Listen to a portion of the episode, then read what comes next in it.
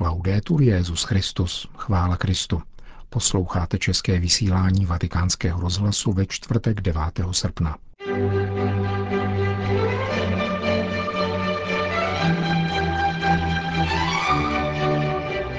V Argentině byl zamítnut zákon o legalizaci interrupcí. Víra v manželství a manželství ve víře, čtvrtá část starší přednášky Josefa Ratzingera z roku 1968 o teologii manželství. Uslyšíte v druhé části pořadu.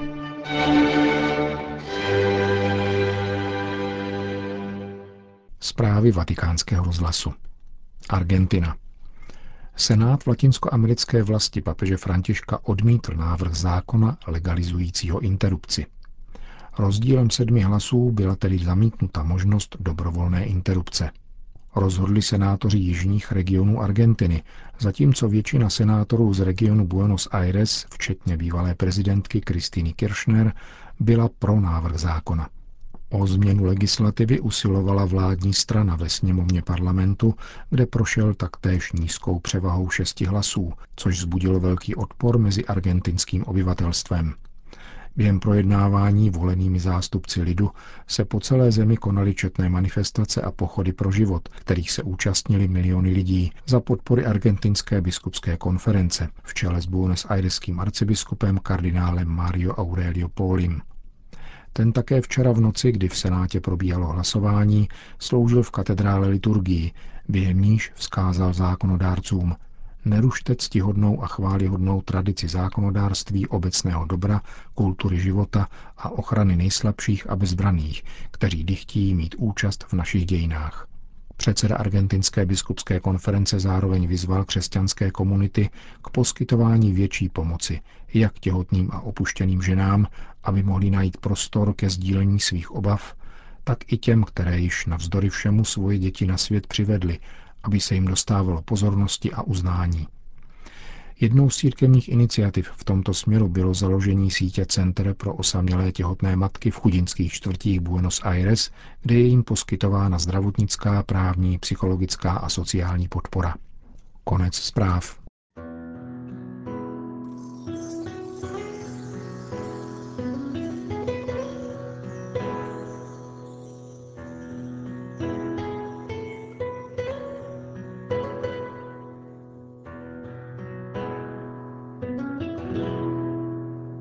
Předchozím pokračování jsme začali číst druhou část Ratzingerovy přednášky o teologii manželství z roku 1968. Pojednává o křesťanské manželské etice, jež se odvíjí od vzájemného vztahu mezi stvořením a smlouvou mezi Bohem a jeho lidem.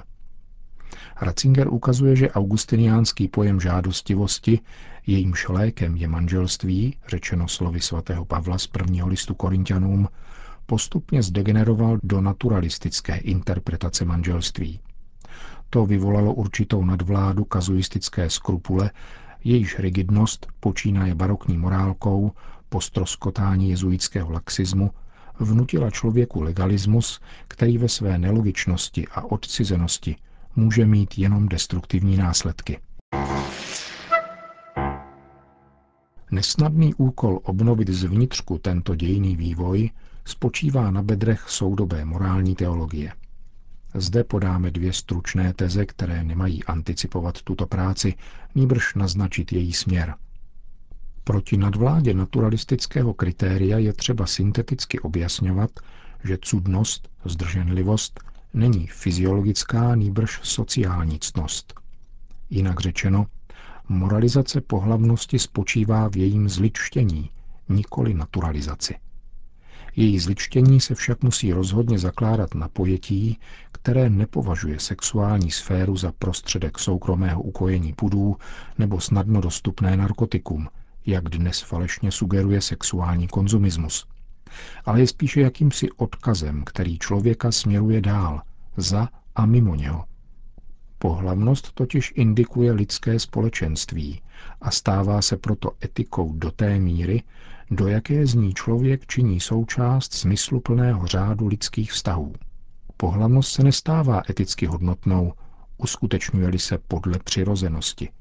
Nýbrž je-li prožívána zodpovědně ve vztahu k bližnímu, k lidskému společenství a k budoucnosti. Zatím nebereme v potaz teologický rozměr, který se snažíme hledat především v mezilidských vztazích. Koncepce manželství na základě pojmu genus, rod, rození, jak bylo naznačeno výše, tedy něco viděla správně. Její formulace však vůbec nedosahuje antropologické úrovně.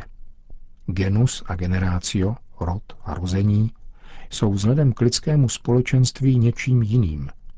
Je mezi nimi tentýž rozdíl jako mezi fyziologií a antropologií.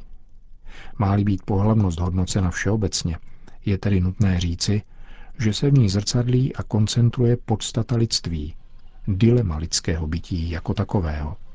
Může být tím největším vysvobozením člověka od jeho já směrem k celku, možností oproštění já směrem k ty a realizací lidskosti, ale současně může být nejradikálnější sebedestrukcí člověka, totiž jeho naprostým zhroucením do vlastního já, naprostým sebeodmítnutím a sebeodcizením.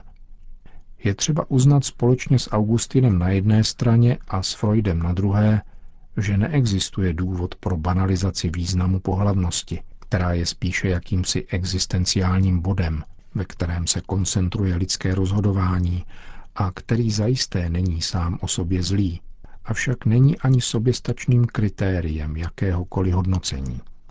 K objasnění naší teze může posloužit opětovná četba starého zákona, který zná ve vztahu k pohlavnosti dvě odlišné skupiny norem. Morální a kultické.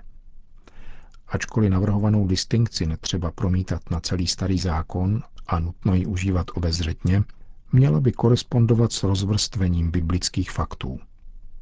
Pro starozákonní morální normy je rozhodující pouze sociální aspekt, zatímco ten fyziologický zůstává zcela ve stínu. Pro kultické normy je naopak rozhodující pouze aspekt fyziologický, bez jakékoliv morální hodnoty. A rovnováhu nacházejí pouze v kultické očistě.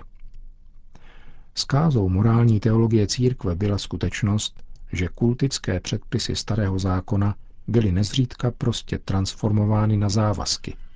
A tak se přecházelo od starého k novému zákonu, což lze jednoznačně označit za neporozumění.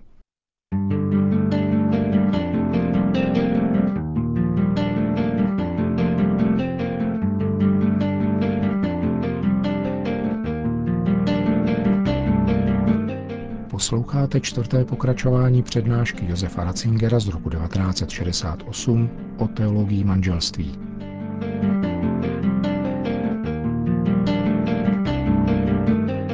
Pro křesťanskou etiku manželství musí být rozhodující spojitost mezi stvořením a smlouvou.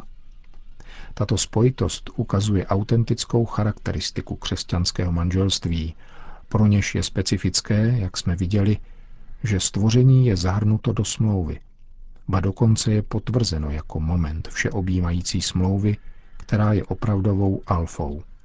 To, co je z časného hlediska poslední, je první z objektivního hlediska, jakožto skutečnost, která je počátkem všeho ostatního. Tato spojitost mezi stvořením a smlouvou označuje, tlumočeno etickými kategoriemi, propojení erotu a agapé. Eros se nestaví proti agapé, ale spíše k ní patří, jako stvoření ke smlouvě. Takže na jedné straně Eros pochází z agapé a agapé zase odkazuje k erotu. Umělý protiklad mezi erotem a agapé, jak jej vykonstruoval Nigren v minulém století, musí být naprosto odstraněn a překonán, protože je pomílený. Na čistě náboženské rovině to objasnil Delibak velkolepým způsobem knihou o duchovním významu písma.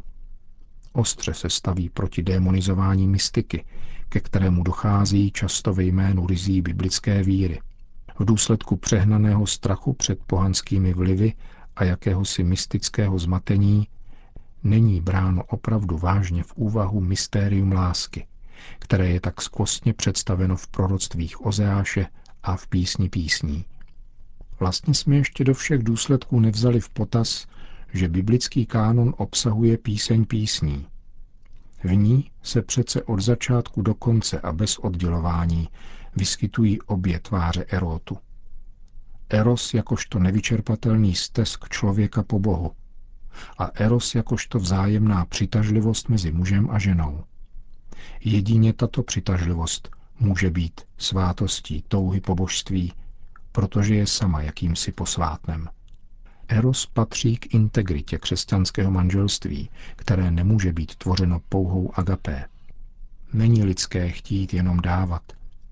Jako stvoření uhnětené z bohatství i chudoby musí umět člověk především skromně přijímat obdarování a připouštět, že v bohatství a kráse druhého se mu dostává tvůrčí lásky Boha.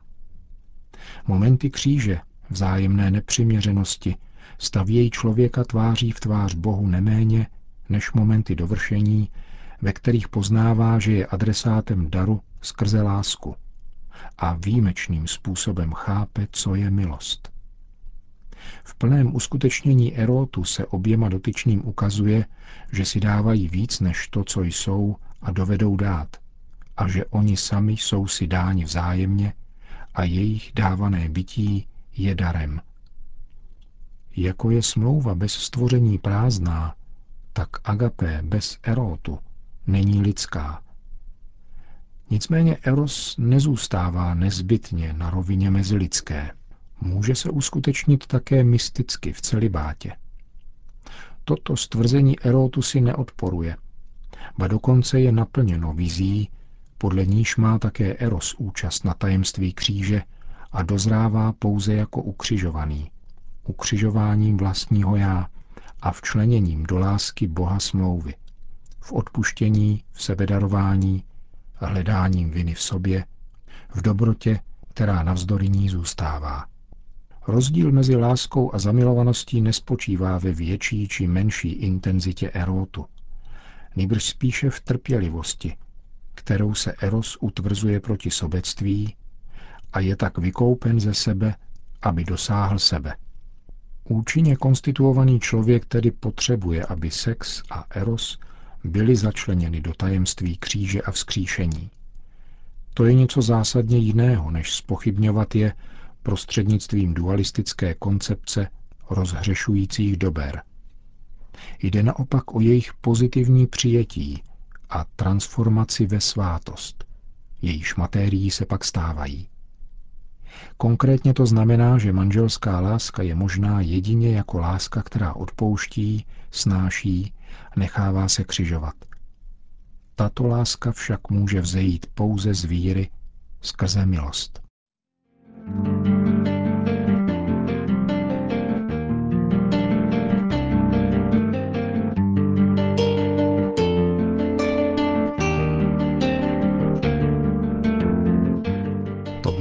Čtvrté pokračování starší přednášky Josefa Ratzingera z roku 1968 o teologii manželství.